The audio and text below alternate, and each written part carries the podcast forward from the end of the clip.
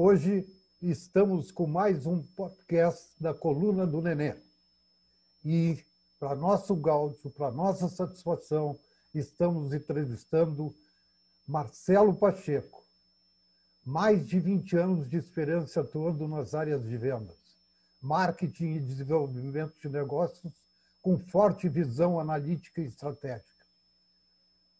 Fez a Escola de Engenharia Mauá, graduado em Engenharia Eletrônica Escola Superior de Propaganda e Marketing, Fundação Getúlio Vargas, Universidade de Stanford, Universidade de Berkeley e Fundação Getúlio Vargas, SPN, Programa de Lideranças, vice-presidente de mercado do Grupo RBS, diretor de negócios no Facebook, vice-presidente de marketing e venda da SPN, e com passagens pelo Grupo Abril e Itaú Unibanco. Indicado ao Prêmio Caburé, o mais importante prêmio da indústria de publicidade brasileira na categoria profissional de veículos nos anos 2009 e 2012. Este é apenas um resumo do currículo do Marcelo Pacheco. Uma figura que chegou há três anos no Rio Grande do Sul e que encanta a todos com a sua maneira de se comunicar e com a sua maneira de fazer negócios. Então vamos lá, Marcelo, para a primeira pergunta.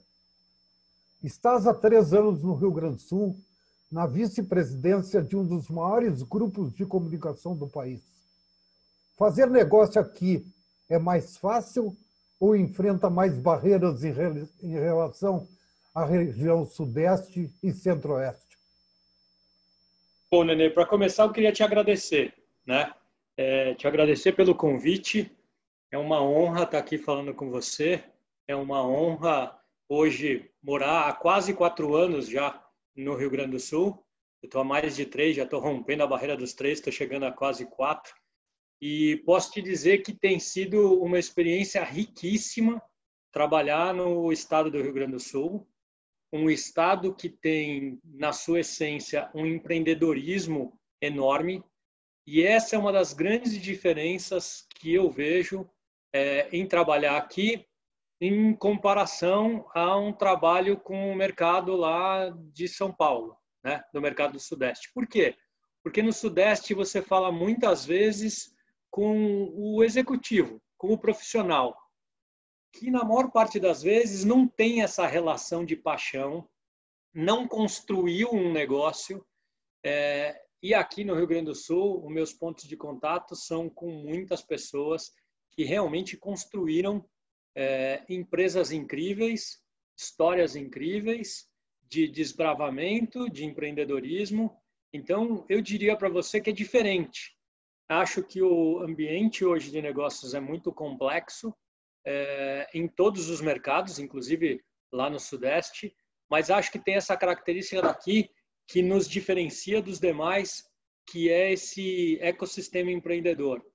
O que, como eu disse, é muito rico de se trabalhar, porque você entra na história das empresas e não só na empresa como um negócio, quando você está falando com um executivo que não tem a menor responsabilidade do legado que foi deixado muitas vezes pelo dono do negócio ou uma empresa mesmo que tem ações na bolsa, já está diluída, uma, é uma governança totalmente diferente.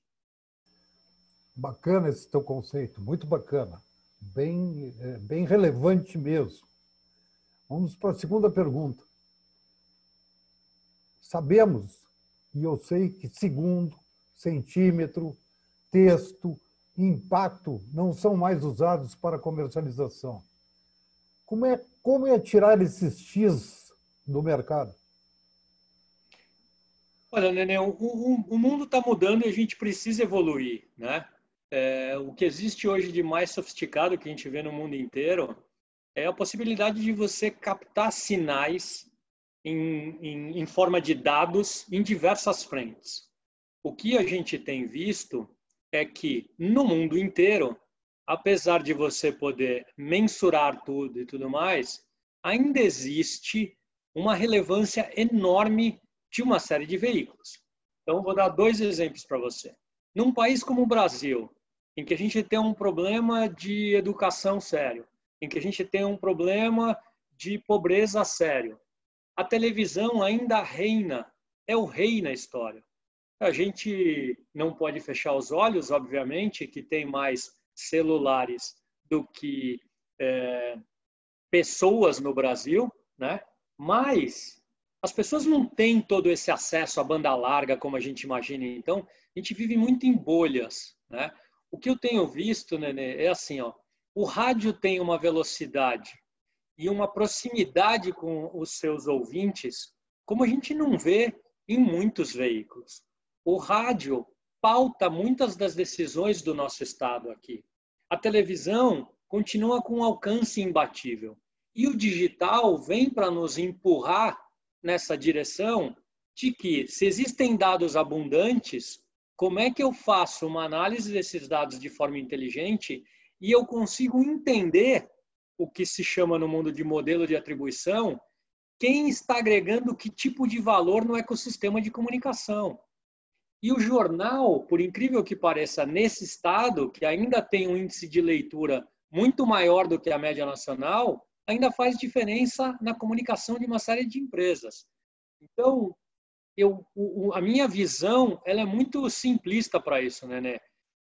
à medida que os sistemas, as plataformas vão evoluindo, elas vão agregando outras possibilidades num ecossistema que já existe, mas eles não são excludentes. Eu acho que aqui que está o ponto. É, a gente tem a tendência, a história nos mostrou isso, quando o DVD surgiu, ia morrer o cinema. Eu não vou ficar aqui fazendo um monte de, de, de discursos do passado.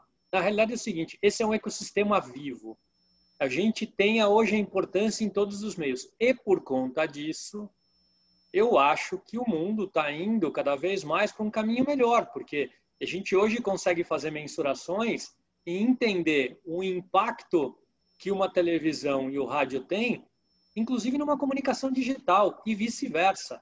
E isso é muito rico. E para uma pessoa curiosa como eu, é muito legal viver esse momento aqui e descobrir novas oportunidades de levar mais informação e de levar mais resultado para o mercado, né? Bacana. É, a terceira pergunta, Marcelinho. É, segundo a tua visão, qual a ordem de hierarquia do mercado?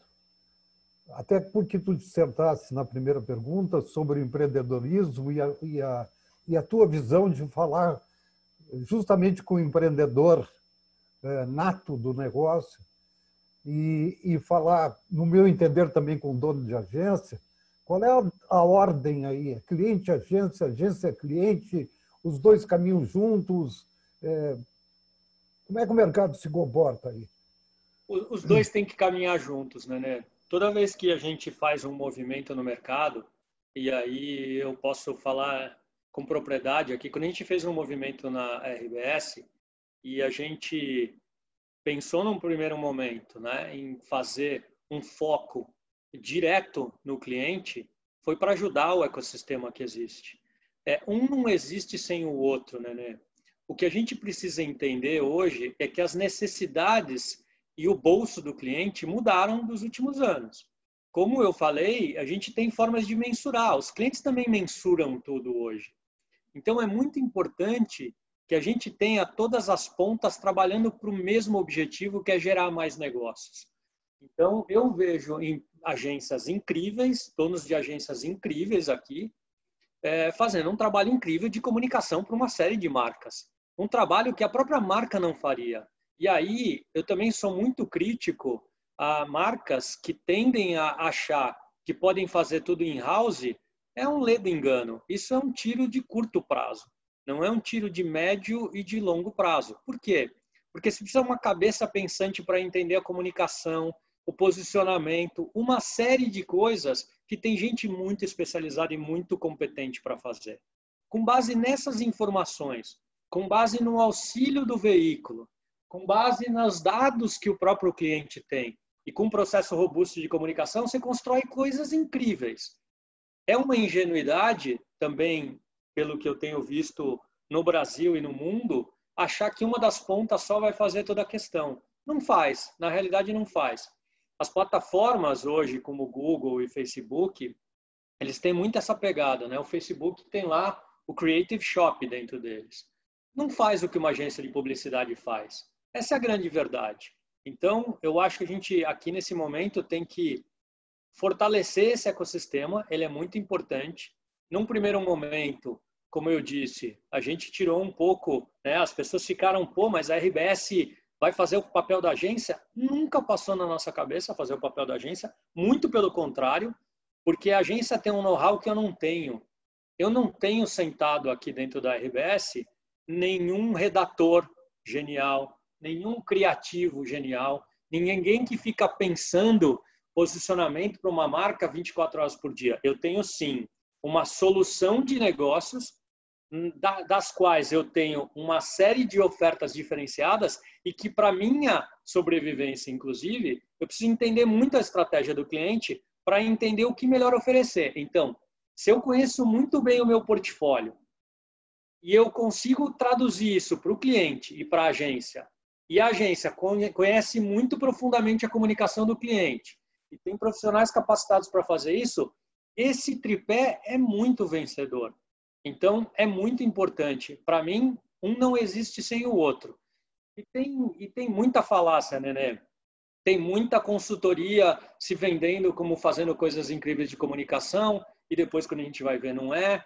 E eu acho que também tem muito cliente mal preparado para esse momento também, caindo no conto do vigário de qualquer coisa. O tempo dirá.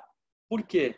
Porque esse é um ecossistema muito rico que vem há décadas operando dessa forma. E se bem trabalhado, e eu entendo que os modelos de negócio mudaram, e aí também é importante se falar, as agências também estão tendo que se reinventar por conta dos modelos de negócio. É, já é possível hoje você produzir campanhas publicitárias sem, incríveis, com todo o poderio da televisão, com todo o poderio do rádio, com todo o poderio do digital, sem gastar, sem gastar inúmeras fortunas, que era o que acontecia no passado. Então, tudo tem que se equalizar. Mas juntos somos mais fortes do que separados. Perfeito, Marcelinho. Eu, eu acho que antes de tu chegar em Porto Alegre, no Rio Grande do Sul, há quatro anos atrás, eh, provavelmente tu escutou de que o varejo gaúcho era um dos melhores varejos do Brasil. É, tu não acha que essa força diminuiu um pouco agora? Eu, eu acho que tem uma ameaça evidente ao varejo do Rio Grande do Sul. O varejo do Rio Grande do Sul ele é impressionante, os tentáculos que ele tem no interior do estado, aqui, a qualidade dos produtos que tem de oferta não perde para nada em nenhum lugar. Mas eu acho sim, Nenê, que existe uma ameaça muito evidente. Né? E eu tenho dito para todas as empresas do varejo e aqui não é porque a gente é legal na RBS, o mercado forte do Rio Grande do Sul é uma RBS forte. O varejo forte no Rio Grande do Sul é uma RBS forte. E a gente tem visto players de fora vindo operar aqui dentro. Então, é só você pegar os dados, eles estão disponíveis no Ibope, a quantidade de investimento que Magazine Luiza, Casas Bahia estão fazendo aqui e olhar em comparação aos players locais poucos, dá para contar em, em, menos do que uma mão, em dedos de uma mão, são os varejistas que entenderam isso e continuam fazendo investimento. A minha visão é assim: se ninguém fizer nada, porque a gente vem numa inércia, logo mais o varejo do Rio Grande do Sul tem sérios problemas, sim. E aí vai ser tarde demais, porque esses bichos gigantes como Magazine Luiza, como Casas Bahia, se movimentam com outra velocidade. Agora, eles não conhecem o mercado como a gente conhece. Então, aqui está uma força para nos unirmos e oferecer coisas diferentes que tem, que são possíveis de se oferecer aqui no nosso mercado. Agora, se deixar a porta aberta, infelizmente eles vão entrar e vão dominar. É, ontem saiu uma notícia, é, o grupo Marabras comprou o, o nome mapping, né? Uhum. E, e, quer revitalizá-lo para todo o Brasil. Né? E estão pensando muito no sul do país. Né? Quer dizer, é mais um chegando e com muita força. Né? É isso daí, é isso daí. E aí a gente precisa entender, Nenê, o que eu falei. O mercado nosso precisa ser forte aqui. A gente não pode brigar, a gente tem que se ajudar. E se a gente também fechar os olhos e achar que nada vai acontecer, é que nem o sapo na panela. A hum. água está esquentando. Uma uhum. hora é tarde demais. É isso aí mesmo. Compactuo em gênero e número. Finalmente, Marcelinha, a pergunta é, que eu não queria fazer, mas eu tenho que fazer porque foram oito meses, estão sendo oito meses de, de um processo pandêmico muito forte.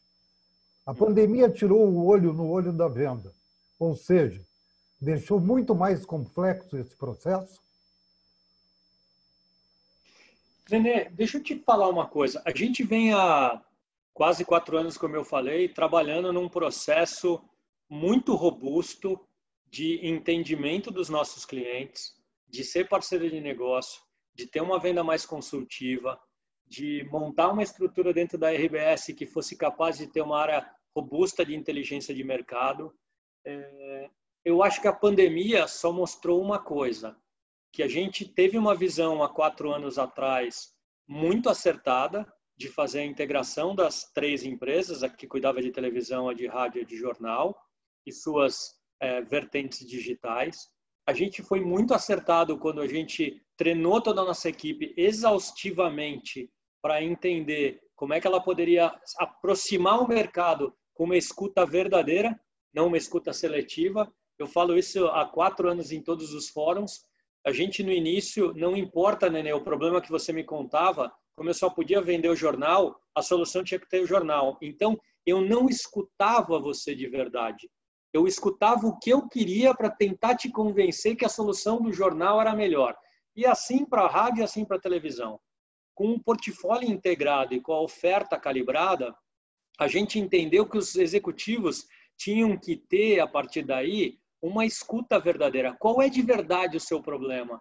O que está embaixo da linha d'água que faz com que você tenha uma dor? E eu, com as minhas soluções, como é que eu posso te ajudar?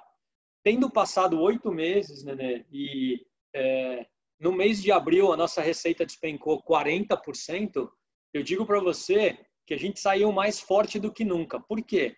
Porque comparando, e aí eu tenho uma vantagem, né? eu falo com o mercado nacional inteiro lá em São Paulo, eu vim de lá, olhando os meus pares é, que existem hoje, os heads comerciais da indústria, a impressa desapareceu.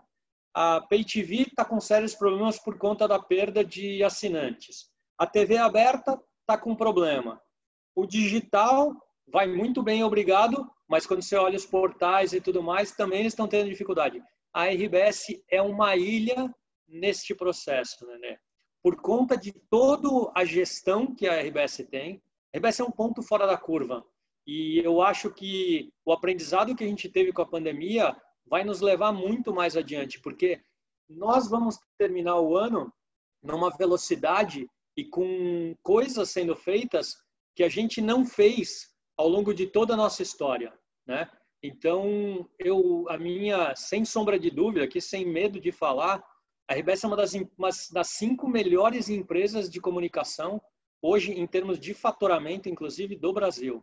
E nós vamos terminar o ano inteiro, porque eu também tenho o ecossistema de comparação das afiliadas da Globo, como uma das melhores empresas de todo esse ecossistema. Então, eu acho que a pandemia veio para simplesmente nos mostrar que a gente estava no caminho certo, que não terminou, né, Nenê? A gente tem que correr muito mais rápido do que todos os nossos concorrentes. É, é a brincadeira do, do leão e você e seu amigo, né? É melhor você botar o tênis. Você não precisa correr mais do que o leão, mas você precisa correr mais do que o seu amigo naquela hora.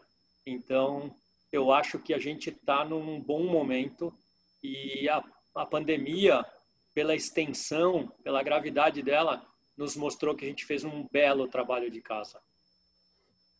Puxa, Marcelo, que, que, que experiência bonita que a gente está vivendo com, esse, com essa tua explanação, que experiência uh, que nos alegra, que nos dá vontade de ser cada vez mais forte. É isso aí, eu acho que o Rio Grande uh, tinha que escutar e tem que te escutar para que a gente possa ser mais é, é, pró-executivo, ser mais realizador, ser mais tudo para que a gente possa ter esse pensamento tão brilhante. Aliás, eu, eu quero te dizer o seguinte, né? Eu sou um fã do Toigo, sou um fã teu e não tenho vergonha nenhuma de dizer isso para ninguém. Eu quero uh, te agradecer muito esse podcast, que eu acho que vai ser vai ter uma audiência muito grande e ele é extremamente verdadeiro. Deixo aí os segundos finais para teu até logo. Deixa, deixa eu fazer aqui um depoimento muito legal. O meu pai já amava o Rio Grande do Sul, tá? Meu tio morou aqui, eu já contei isso para você. Meu tio morou a vida é. inteira em Novo Hamburgo. Eu tenho um primo que mora em Novo Hamburgo. E eu tenho uma paixão por esse estado incrível eu quando os primeiros dias que eu sentei aqui na cadeira, eu ouvi o Marcelo Reck falar uma coisa que eu acredito muito. O Rio Grande do Sul deveria ser reconhecido no Brasil e no mundo pela educação e saúde. Nós temos excelentes universidades aqui, nós temos polos de saúde muito bons. A gente precisa botar na cabeça que o Rio Grande do Sul pode ser maior do que ele é. O Rio Grande do Sul já é maior do que ele é. Essa pegada empreendedora é maravilhosa essa terra é linda. O meu prazer é pegar o carro e viajar pelo Rio Grande do Sul nos finais de semana. Aliás, essa terra me, tem. Aliás, tu me, me, me, me, me, me desse um lugar maravilhoso que tu fosses, né, com a tua esposa. Verdade, verdade. Então, o Rio Grande do Sul é maravilhoso, a comida daqui é maravilhosa, o povo é hospitaleiro, por incrível que pareça, a percepção de vocês aqui não é, mas a percepção minha que viajo o mundo, venho de São Paulo, eu acho o povo do Rio Grande do Sul muito hospitaleiro. Eu tenho experiências incríveis para contar nessa terra. É, como você falou, a RBS é, é, e o Toigo é um ponto fora da curva também, um executivo mega preparado. Eu acho que ele conseguiu criar ali um time de pessoas muito diferenciadas, né? E posso citar, citar todas elas aqui, desde o Marcelo Reck, que foi um cara com uma visão à frente do tempo em relação até ao jornalismo, Andiara, que faz um trabalho incrível em todos os nossos produtos. É verdade. O Leite, que hoje olha o nosso marketing com uma visão diferenciada. A Carol Torma, que olha a comunicação como ninguém nesse país. Nós temos uma CFO mulher hoje, a Mariana, que também é um avião. Então, assim, o time que está ali na, na RBS é um time muito bem preparado que poderia estar tá tocando. E como eu, eu já falei várias vezes, assim, eu participei de reuniões no mundo inteiro. Aquele é um time de gestão que pode estar tá participando de qualquer reunião em qualquer empresa desse planeta. E isso, obviamente, é, num Estado, se pensar com mais pujança e se pensar em se ajudar, se a gente se unir, o Rio Grande do Sul é um foguete. Então, eu, eu tenho muita gratidão, assim, de morar no Rio Grande do Sul, de trabalhar onde eu trabalho e de estar no mercado que eu estou. Valeu. Este foi Marcelo Pacheco, vice-presidente da RBS, e, além de tudo, eh, como eu disse antes, um grande cara, e eu tenho orgulho de ser amigo dele. Boa tarde a todos.